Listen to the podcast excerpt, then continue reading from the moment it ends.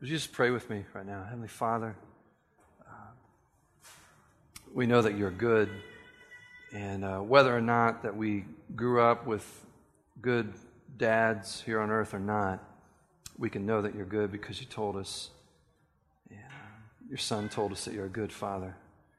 And we know that uh, whether or not that we grew up in a good home here on earth, Lord, that uh, the home that you're preparing for us is good, and that you've been working on it for quite a while. And Lord, uh, I know that in, in a lot of your people, you put a great desire in us to be there, to be with you. And I know for others, Lord, uh, who are maybe new to the faith and uh, maybe growing in their understanding of what your word, what you've said about home, about heaven, uh, there's some uncertainty. And so, Lord, I pray that today um, that there might be some reassurance Uh, from your word, that heaven is a good place and not a place to be uh, afraid of, but a place that uh, our hearts will finally be at rest and our hearts will long for until we get there. Uh, Lord, we love you. In Jesus' name, amen. My hope, the good news about heaven. Uh, last week, Jason introduced this new uh, message series uh, to you, and talking about, uh, is it important for us to really believe uh, that there's heaven, uh, that there's life after death, and that there's a real place uh, where we'll dwell with God eternally? And, uh, his, of course, the answer was yes, it does make a difference. It does matter that we believe in a heaven it, because it makes a difference on how we live here on earth, contrary to what maybe a lot of uh, uh, Marxism and Karl Marx would have said to us uh, many years ago. And so uh, this idea of talking about heaven, uh, our hope, uh, I think sometimes uh, we run it, we run into folks within the church that it's not uh, something that's always looked forward to with hope. And, and today I want to share with you some good news about heaven. And it comes from First Corinthians chapter fifteen and uh, describing what it will be like for us uh, when we are in heaven. And I think there's a lot of questions. I know sometimes when we see movies or depictions of life after death, um, you know, it's Hollywood and they're trying to do pictures, so it's not always easy to translate language into pictures. And so sometimes it's diminished, and sometimes it comes from other views, other religious worldviews. And uh, sometimes what I've seen is uh, life after death, uh, you know, there's the floating ball of light, and it goes towards the greater, great big ball of light. And, and I'm just going, man, I don't want to be a ball of gas after I'm dead. I mean, that just doesn't sound exciting. And uh, and and what I've read in the scriptures, though, is that there's something quite different than a floating ball of gas after after life. And uh, in fact, uh, what's talked about is a resurrected body. And what is this resurrected body going to be like for us? And is there any details that we can know about this? And there there are some things that are described, and right here in First Corinthians chapter fifteen. And so I want to share this with you and uh, what it's leading up to. But I think what I need to do is just first read uh, this, because there's so much from it that I can't talk about all of it, and, and there's so much context that I'd like you to know. Uh, so the first part of uh, First Corinthians fifteen, Uh, Paul is speaking to the Corinthians who are struggling with a lot of things in their church, a lot of uh, misinformation. Uh, they're also struggling with other doctrines, other beliefs that are coming in from the world around them, and kind of people are confused. There's people who have said that Jesus has already come back, uh, that there is no resurrection of the dead. Uh, they're saying things like this. So Paul reiterates from the very beginning of the chapter saying, this is the gospel. The life of Jesus, the death of Jesus, the resurrection of Jesus. These things happen. We testified to them. We saw this. And uh, we're here to say that the resurrection is real. And uh, it's part of the gospel. And uh, if we don't have this hope in the resurrection, we're to be pitied above all other people. Because if uh, the resurrection did not happen, then we are just following a useless faith. It's no good. And uh, people should feel sorry for us and pity us for being fools if there is no resurrection. But Paul cert- uh, certifies and says, no, there is a resurrection, and we testify to this. And uh, part of the, the audience that he's talking to has been affected by uh, some different Greek ideas that have been going on. One is Stoicism, the other is Epicureanism, and then uh, Gnosticism. And Stoicism is probably the oldest uh, of the, some of the Greek philosophies, and it's this idea that Um, The world uh, has, uh, well, let me start with Epicureanism. Epicureans, uh, they were kind of materialists of the day. You know, uh, what you see is all there is, and so we might as well enjoy it. And and pleasure is a good thing, so let's enjoy what we eat, enjoy the, the things around us, and let's live it up. And they're the ones who would say, uh, you know, let's eat and drink, for tomorrow we die. That's where that, that, that came from, that kind of line of thought from those folks. And there's still folks today that live that way, materialists and naturalists around us, and uh, that's the way they think. You know, when you die, uh, you're going to turn back to dust, and that's that. No more afterlife, anything like that. And uh, there were even uh, some uh, Jewish people that believed that way. The Sadducees believed in no resurrection. Uh, so this was a thought, and it was penetrating the church. And again, Paul had to address it. Uh, there was the Stoics, who were the opposite side of the Epicureans. They they believed that, that yes, all there is is what's here on earth, but um, we want to be free, and our will is important. And so we want to keep our freedom. And sometimes when you indulge in pleasures, they trap you, and you're not free anymore. And so their thing was, we're going to kind of divorce ourselves from pleasure or any kind of extreme emotions. And uh, today you might see that with some folks that practice a, a version of Buddhism, uh, kind of uh, trying to uh, rise above uh, emotionalism and things like that into a different plane. And uh, um, and so that was one thought that was also uh, enveloped and, and starting to go into the church. And then the other thought, uh, what did I say, Epicurean Stoicism? Uh, Gnosticism. Yes, and Gnostic, and that kind of came from the Stoics where, uh, you know, no, yeah, from the Stoics who were kind of saying, yeah, pleasure is bad, uh, it'll corrupt you. And uh, the Gnostics took it one step further, and they said, all, everything material is evil, everything Uh, those uh, flesh, your flesh is evil, and uh, kind of the idea, uh, a Plato idea was that in heaven, that's where the real things are. Here on earth are the copies of it, and so um, th- what we have here on earth is just a shadow. And so the Gnostics uh, were more of that mindset, and they said that um, Jesus, he didn't come in the flesh, that he was only a spirit, because if he was flesh, he would have had evil on him. And he can't be God and be evil at the same time. And so then also when he resurrected, uh, it wasn't a resurrected body. It was uh, a spirit. He just resurrected in spirit. And Paul's like, no, no, no, no, no, no, no. That's not what happened. And so here's some more of the description of what uh, Paul was saying. And I'll just uh, finish with some of his words here. I was just telling the, the first service, I'm, I'm getting forty-five-year-old eyes, and I'm starting not to be able to see the little numbers on my page here. So, um, uh, let's see.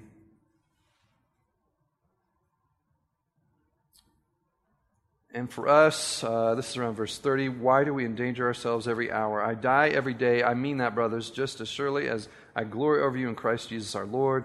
If I fought, well, no, that wasn't it. Okay, tonight, uh, all right.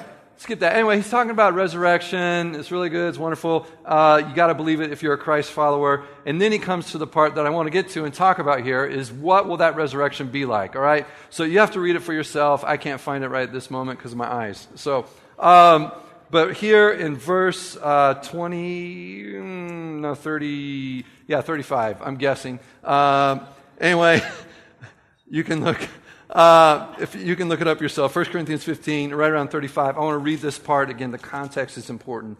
But someone may ask, how are the dead raised? With what kind of body will they come? How foolish. What you sow does not come to life unless it dies. When you sow, you do not plant the body that will be, but just a seed, perhaps of wheat or something else. But God gives it a body as he has determined, and to each kind of seed he gives its own body. All flesh is not the same. Men have one kind of flesh, animals another, birds another, fish another.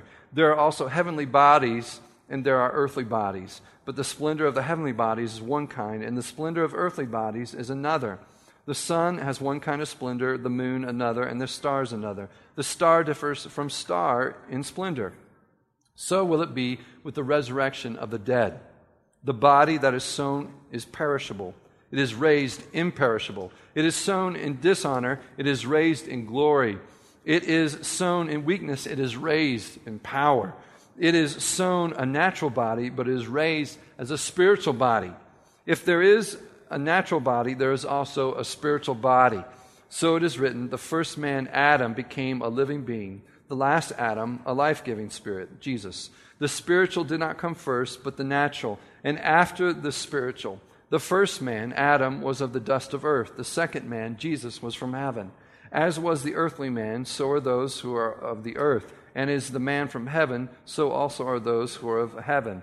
And here's uh, an important verse. And just as we have borne the likeness of the earthly man, Adam, so shall we bear the likeness of the man from heaven, Jesus. We'll come back to that in a moment. I declare to you, brothers, that flesh and blood cannot inherit the kingdom of God, nor does the perishable inherit the imperishable. Now that, that's a little bit of a scratch your head kind of thing, because uh, Jesus, he did rise with a physical body. So if flesh and blood do not inherit the kingdom of God, how does that work? We'll come back to that too. Listen, I'll tell you a mystery. We will not all sleep, but we will all be changed. In a flash, in a twinkling of an eye, at the last trumpet. For the trumpet will sound, the dead will be raised imperishable, and we will be changed. For the perishable must clothe itself with the imperishable, and the mortal with immortality. When the perishable has been clothed with the imperishable, and the mortal with immortality, then the saying that is written will come true. Death has been swallowed up in victory. Where, O death, is your victory? Where, O death, is your sting? So, what we're talking about here, you know, we, we talk about changing life as we know it through the love, loyalty, and friendship of Jesus Christ. We're talking about now the ultimate change that's going to happen, and the ultimate change when Jesus changes our earthly bodies into these new resurrected bodies.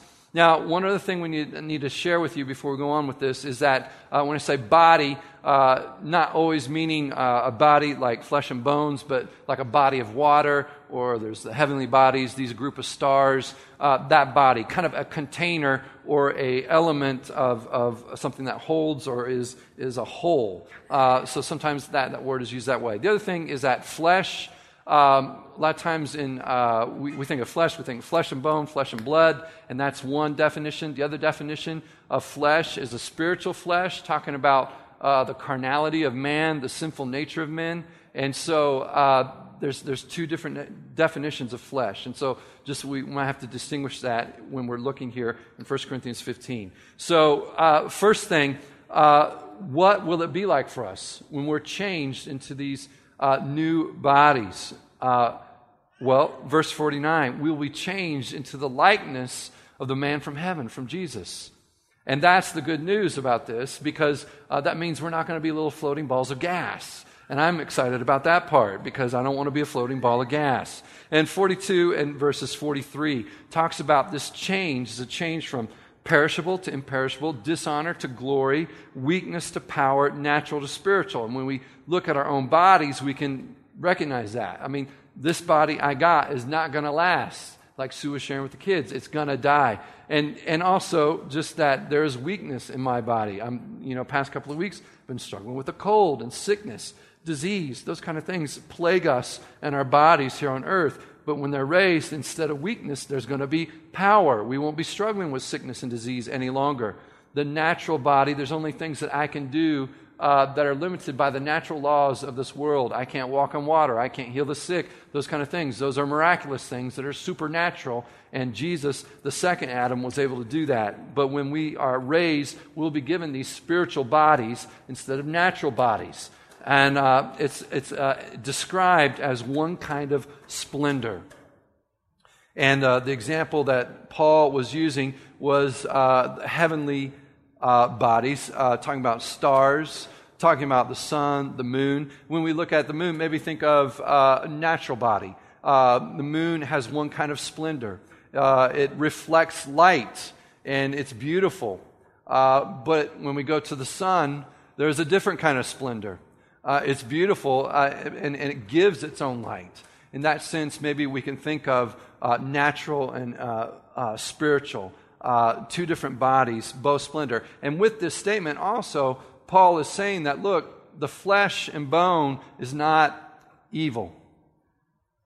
The material world is not evil. God created and made it good, he said, after he made it in Genesis. And so we're, we're not going with the Gnostics who say everything material is evil. We're not going that route because God made things good. This is good. Now, we do have the spiritual flesh, that sinful nature, which is not good. That's, that's the trouble. That's been our whole problem. That's why Jesus came. So, but there's a difference there. So he's saying with this splendor, it, there's splendor with the natural body, but there's even a greater splendor with this spiritual body.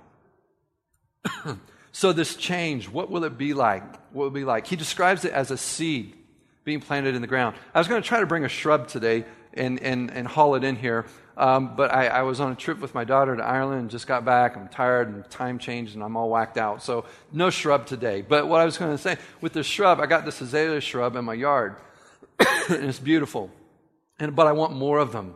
And so to get more of them, uh, you know, I could uh, just take that whole shrub, pull it out of the ground, and then bury it. I'll bury the whole shrub. Will that produce me another shrub just like it? No. No, it won't. Instead, the concept that we have from nature and the concept that Paul is talking about here is that we have seeds. And seed is, is one kind of body. You put it in the ground, it dies, but then it comes alive again. And as it comes alive, it produces a, a a plant or a, a form, a body, and each different seed has a different form. So I could find seeds, and I could plant a, a seed, uh, one kind of seed, and it'll produce a pine tree. I could put, put in another kind of seed, it'll produce an orange tree. Both very different forms in how they look. And he said this is what is going to happen with the natural body, that the natural body is destined to die. It is perishable, but God is going to raise it imperishable, and that there's going to be something from that seed of this natural body that is going to help produce the supernatural or the spiritual body. And in this, this is this is the idea here that, that God is really the first one who came up with the idea of recycling. Uh, there is something of us that is going to be recycled, not totally done away with. And uh, and we'll talk more about that in a moment. But the song that Nikki sang, when I think of home, What, what what kind of things do you think of when you think of home, especially when we're coming up to Thanksgiving and Christmas? What do you think of? Family. Yeah. Being with people that you know you. Uh, and and uh, I, I, I think of food. I think of good food around uh, this time. And those are all wonderful things. You know, when we talk about uh, home. Thank you, Tim. Appreciate that. When we talk about home, I think of... Uh, going and being with people that I, I, they've known me for a long time, uh, knew me in my growing up days. For those of you who've had the privilege of maybe living in one place for a while, growing up in one area, uh, people know you, you grow up, and, and so when you say that you're going to do something, uh, they know you mean it because they've seen you for eighteen years or whatever. Uh, and that's the hardest thing when you move away. When you move away from home and you go someplace new, Uh, people don't know you, and they're not sure about your character. Can they trust you? And so it's one of the most wonderful things when you go home and you're with people that know you. And uh, and and along with that, there's there's you know your family that know you. You know your family knows the the best and the worst of you, and yet they still love you. And that's a wonderful thing about home. And and uh, I think the other thing I think of uh, with home, uh, especially in the holiday season, I think of good food, and I, I love to eat. And uh, that, that shows. And uh, with eating, uh, there's something wonderful about that fellowship. When you get together with family, uh, there's something in every culture when you share a meal together. It's a beautiful thing. And one of the things that I see in these descriptions about what this change is going to happen for us uh, about home is that there's still going to be recognition. Uh, there's still going to be this beautiful fellowship, like, like the fellowship that happens around a meal and a table. And uh, it's here in the scriptures here. And uh, with this change, in this, I mentioned the seed, uh, but there's also like this change of clothing. Uh, it's uh, taking off something and putting on something. And uh, and we saw in verse forty-nine where it says, "Will we change into the likeness of the man from heaven?" That's Jesus. And uh, so what was Jesus' resurrected body like? That's what we need to look at. If we want to know what it's going to be like for us, what was his resurrected body like? Well, one of the first things you got to know is, again, with what Paul started with, uh, is that he really did resurrect a physical body, okay? There was something to it, uh, something solid, uh, and at the same time, uh, it wasn't flesh and blood, because we read that uh, flesh and blood will not inherit the kingdom of God. Uh, it's perishable. And so somehow this resurrected body was different.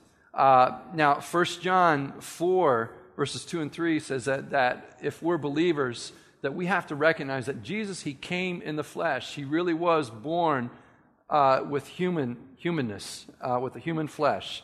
And it says if we don't acknowledge this, that, that the truth is not in us. Uh, in First John four, verses two and three.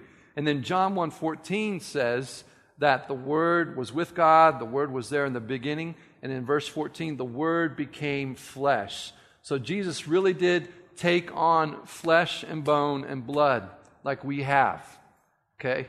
And that's good news for us. That's part of the good news, because when He resurrected, it, it means that this, this stuff can be resurrected and changed. And it can be changed into something uh, imperishable, immortal.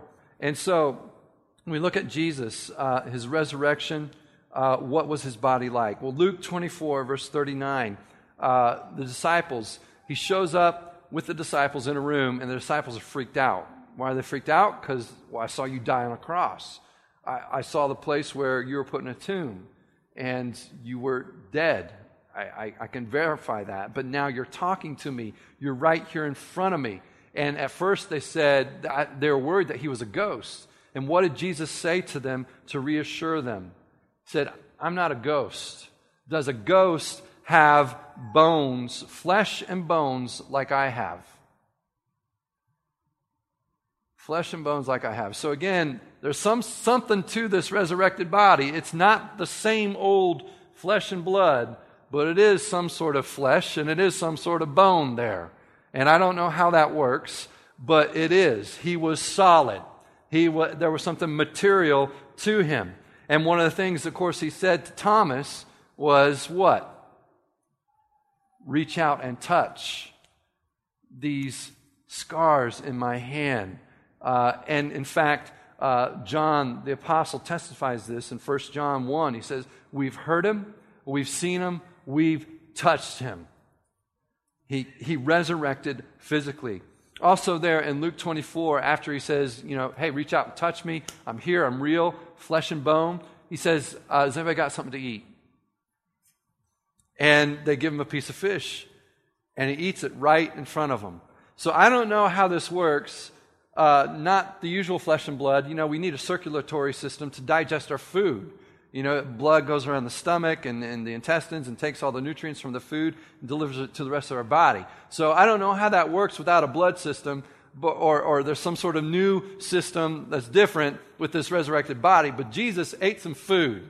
And I'm glad about that, because, I again, I, I love eating. And uh, there's this idea that, you know, I mean, uh, you know, food is a comfort to many of us. Uh, in fact, uh, you know, survivalists and Boy Scouts, they always tell you if you get lost in the woods, one of the things that you want to do, first thing, you want to start a fire. Something, something about a fire that's very comforting. You also hope that, you know, when you always go on a hike, you always take some food with you, some sort, you know, a little power bar or whatever, and you eat that food, and there's something just about eating and sitting by a fire. It's very comforting. It's very reassuring. It's like not not all is lost, and uh, and there's something wonderful about that with uh, sharing a meal. And so I'm excited that these res- resurrected bodies can eat, and uh, because you know there's something. Uh, you know, why did God give us taste buds? He didn't have to. We didn't need it for our survival, really.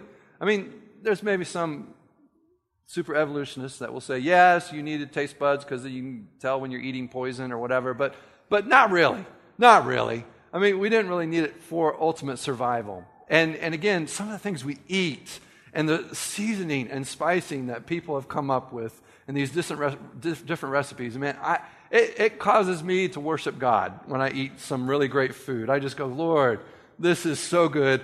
Thank you for taste buds, and thank you for food. And so uh, one of the descriptions of heaven, of home, is that it's going to be a wedding feast, a wedding feast. And Jesus said to His disciples, I will not drink of this vine, uh, of this cup, until I'm with you again in heaven.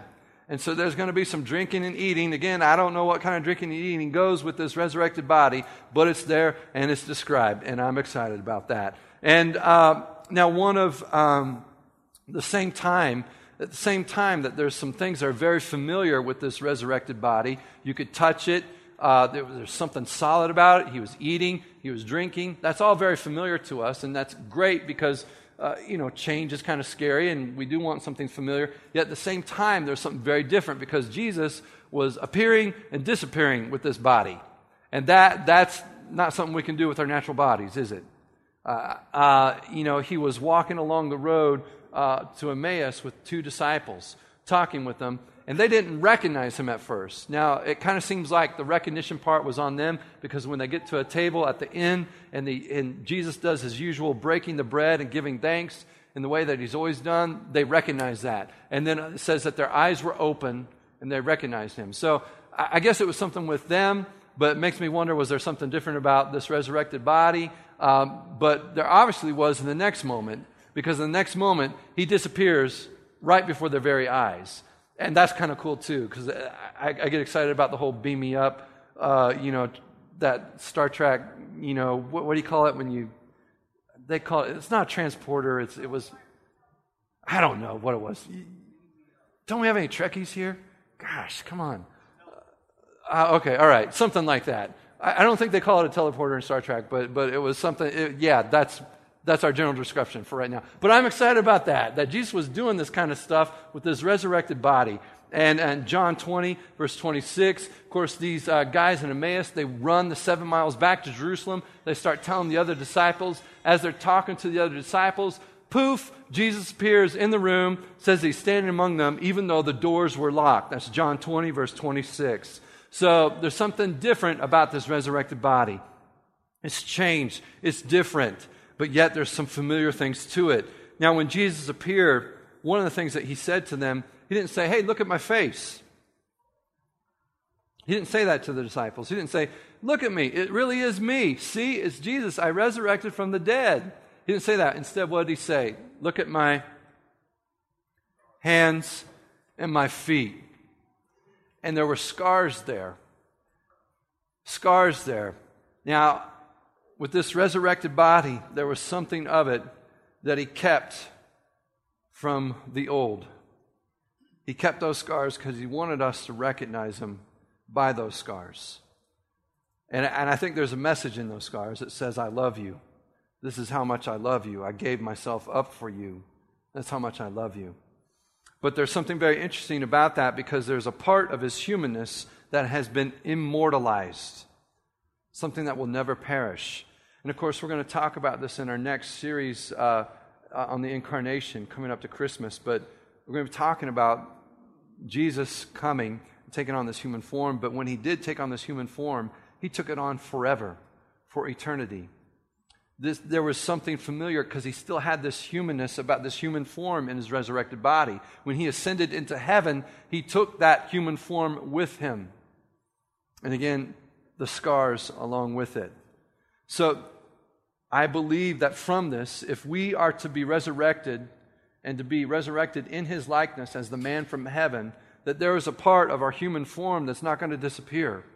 It will still be the same. Yes, it will be a seed, and it's going to come up out of the ground in some form that's different, but there's something going to be retained of our humanness. Something that God said, when I made you, I made you like this forever. It's meant to be immortal.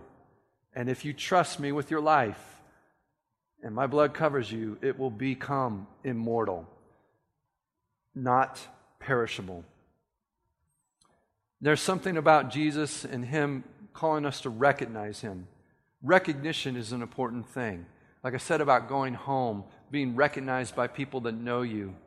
I think that there's something important about recognition. In fact, Jesus in, in John seventeen three says that knowing God, the one true God, and knowing him is eternal life. Knowing him. And uh, knowing others, I believe that the knowing of others won't be taken from us when we're resurrected. I know sometimes uh, people have asked me, will, will we recognize our family members and those who have gone on before us? And uh, my answer is undeniably yes. Yes, you will. Think about this. Uh, in Luke nine, verse uh, thirty-one, uh, there's a description of the transfiguration when Jesus uh, uh, took on that splendor of heaven for a few moments that he had put off to come to earth. And when he did, there was two other guys that showed up with him, and he had a conversation with them. Do you remember who the two guys were? Yeah, Moses and Elijah. And the scripture says that Moses and Elijah appeared in glorious splendor.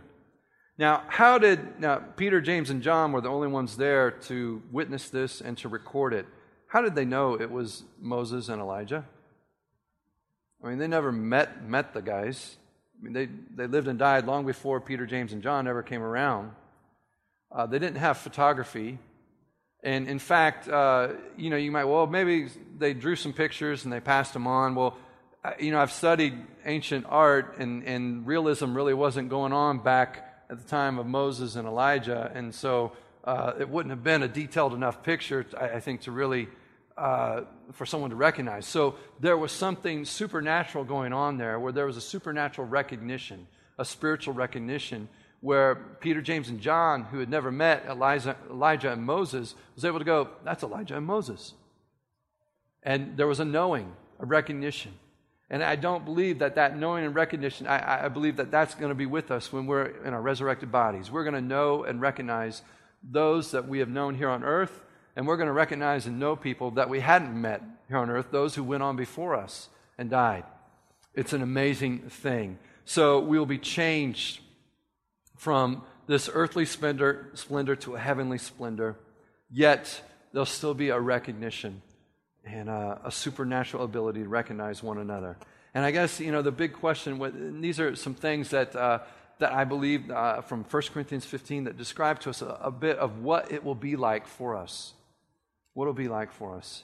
And I guess, you know, are you ready? Are you ready for a changing of life as we know it, like that? The ultimate change. It's going to happen in a twinkling of the eye, as it's described in the Scripture. And it begins when we put our full trust in Jesus Christ, in what He did for us. He lived the life that we should have lived. He died the death that we should have died. And He calls us to recognize that we're all more wicked than we thought, but yet we're more loved than we ever hoped. And we're called to recognize that and change and follow Him. And the change starts with trusting Jesus Christ. Eternal life is knowing Him. How how can you trust somebody that you don't know? It's nearly impossible. We don't like to do that as humans. In fact, we're very skeptical people here in, in the States and in the Western world uh, because of all the hucksters and salesmen and things like that. But it's still, uh, there's an earthly principle that's still kind of a heavenly principle. And, and it's, it's not what you do, but it's who you know. And that's how heaven works. We don't get to heaven by what we do, by being good. We get to heaven by who we know and knowing Jesus. And so uh, it's important that we know Him and trust Him. But, but how do you trust somebody that you don't know? I, well, I would encourage you to begin by reading these gospel accounts, Matthew, Mark, Luke, and John. These are the eyewitnesses to His life, death, and resurrection. And these were the men that were with Him day in and day out for over three years. And they saw they saw how He spoke to other people, how He spoke to them, how He interacted and related. They saw His actions and what He did. And they verify and testify He was the real deal. He was what He said He was. He was the Son of God. And I believe that when you read the Gospels, these accounts from the first believers, the first disciples, you'll come to know Him and understand that He wants to relate to you in the same way that He related to those first disciples. And that's how trust, how we can get that trust. And that trust will become faith. Nate and, uh, is going to come on up and lead us in some more worship right now. But when we hear Jesus, when we come to trust Him and know Him, and we hear Him say, "Follow me," when you know Him, when you trust Him, you won't, you won't look over your shoulder. Were you talking to me? When you said, "Follow me," you're probably talking to those other guys, right? But when we come to know Him, like these first disciples did, and know that he's, he's trustworthy, when He says, "Follow me," we won't be looking over our shoulders.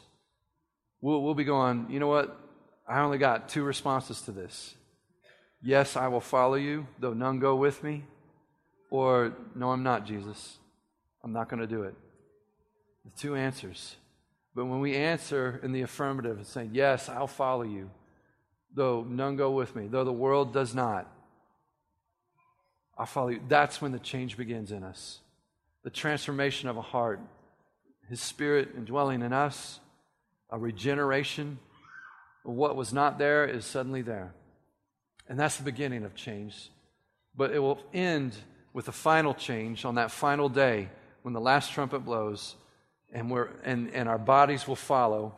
These resurrected bodies will be transformed along with our spirit that has been transformed into His likeness. And that is the hope of the gospel. You're not going to be a floating ball of gas. It's going to be much better than that. Much better. You got something to look forward to. The hope of heaven. Would you pray with me? Heavenly Father, thank you. Thank you that, that you give us your word, that you tell us what it's going to be like, that, that we don't have to be afraid of what's ahead of us. Lord, thank you for the hope of the resurrection. Thank you for Jesus, that, that you went ahead of us on this path of resurrection, and we can look at you and know what it will be like. Lord, thank you. We trust you and we believe you. God, cause us to have a faith that says we will follow you no matter what. Give us a faith that's full of hope, overflowing, and Lord, that that, might hope, that hope that it might be spread to others who are without hope in this world. We pray this in Jesus' name. Amen. Would you stand with me and let's worship together.